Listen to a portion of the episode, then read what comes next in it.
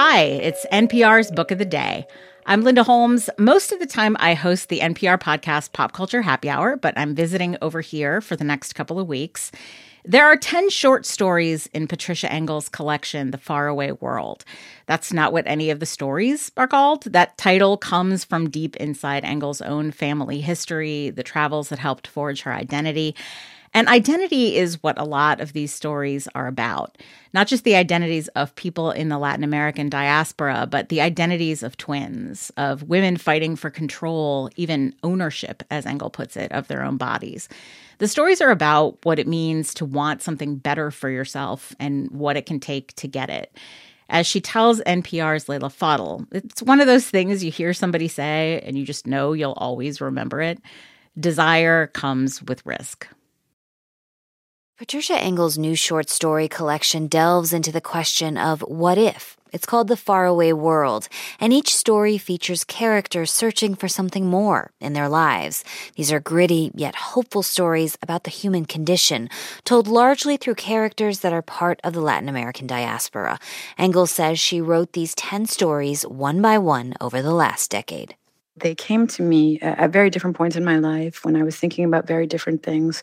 But of course, they are connected by this um, the motivating force for change, desire, and the ever changing conditions of identity and mm-hmm. movement mm-hmm. and changing geography and landscape and diaspora. Those are things that I explore in all my writing, and it's something that I explore in my life.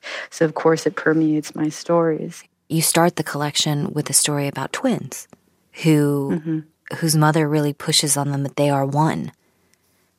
The story that you're mentioning, Aida, is a story about two twin sisters, and one of them disappears.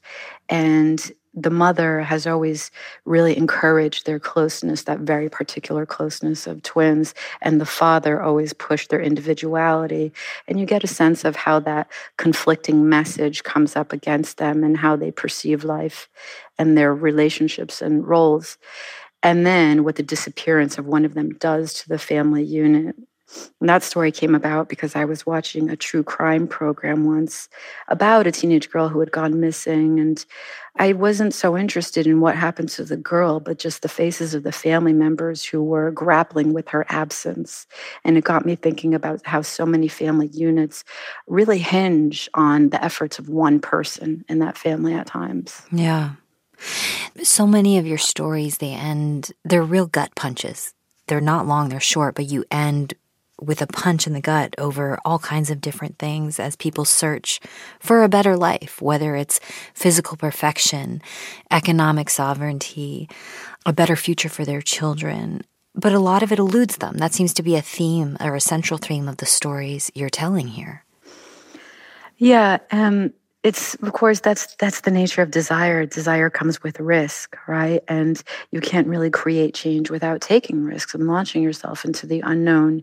That's really what the faraway world explores is going beyond what we know whether it's um, our homeland our community our destiny a specific relationship and pushing beyond that and how that's a force for change and also really what keeps life in motion there's one story called Guapa. I think that's the word or slang word for beautiful woman, right?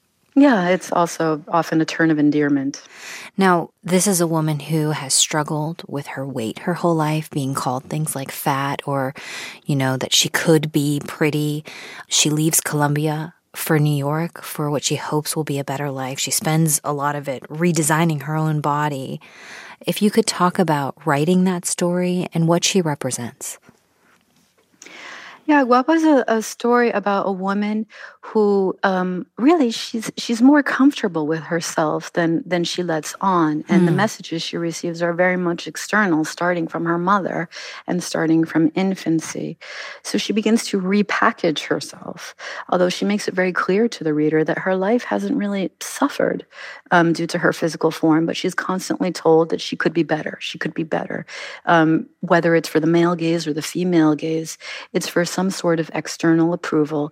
And when she starts to acquire the means to change herself, um, she starts doing that with plastic surgery, which has become more and more accessible.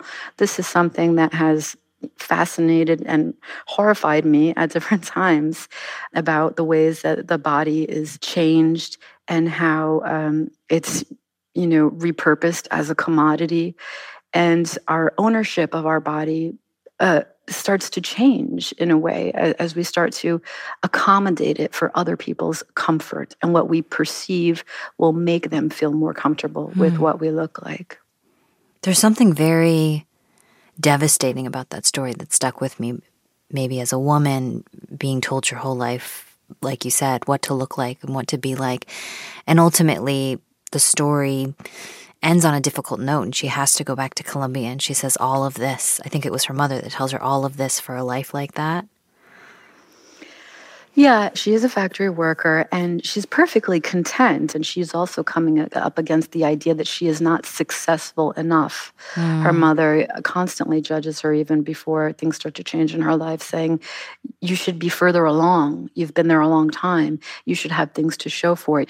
So it's not just the expectations that come with the body, especially on women, but what does it mean when you embrace on an immigrant life and there are certain markers of success, of the journey? Where you're arriving at some sense of progress or completion and how people monetize or place value on those different markers. The name, the title of the collection, The Faraway World, after reading your stories, is the faraway world something unachievable? I think each person has their own idea of what the faraway world signifies to them. Um, it's funny, the title of this book, The Faraway World, came came late, um, and it wasn't a title that I had going on. It's not the title of any of the stories. It's actually um, something that I found written, scrawled on the back of a photograph mm. that my grandfather had taken before he left his native Austria. It was a photograph of the tomb of his mother and grandparents before he was leaving to Colombia, where he ended up settling and and having. Uh, getting married and having nine children, one of whom was my father. Wow. And on the back of the card, it said, This is goodbye from your beloved son who is about to leave for the faraway world. Wow. So that's something that really settled into my heart for a time. And as I put these stories together, I thought, well, we each have our faraway worlds that, yeah. that we'll get to one way or another. This place that you're going to, where you don't know what mm-hmm. will come. Incredible. Patricia Engel, her short story collection is called The Faraway World. Thank you so much for your time. Thank you, Leila. It's been a pleasure to speak with you.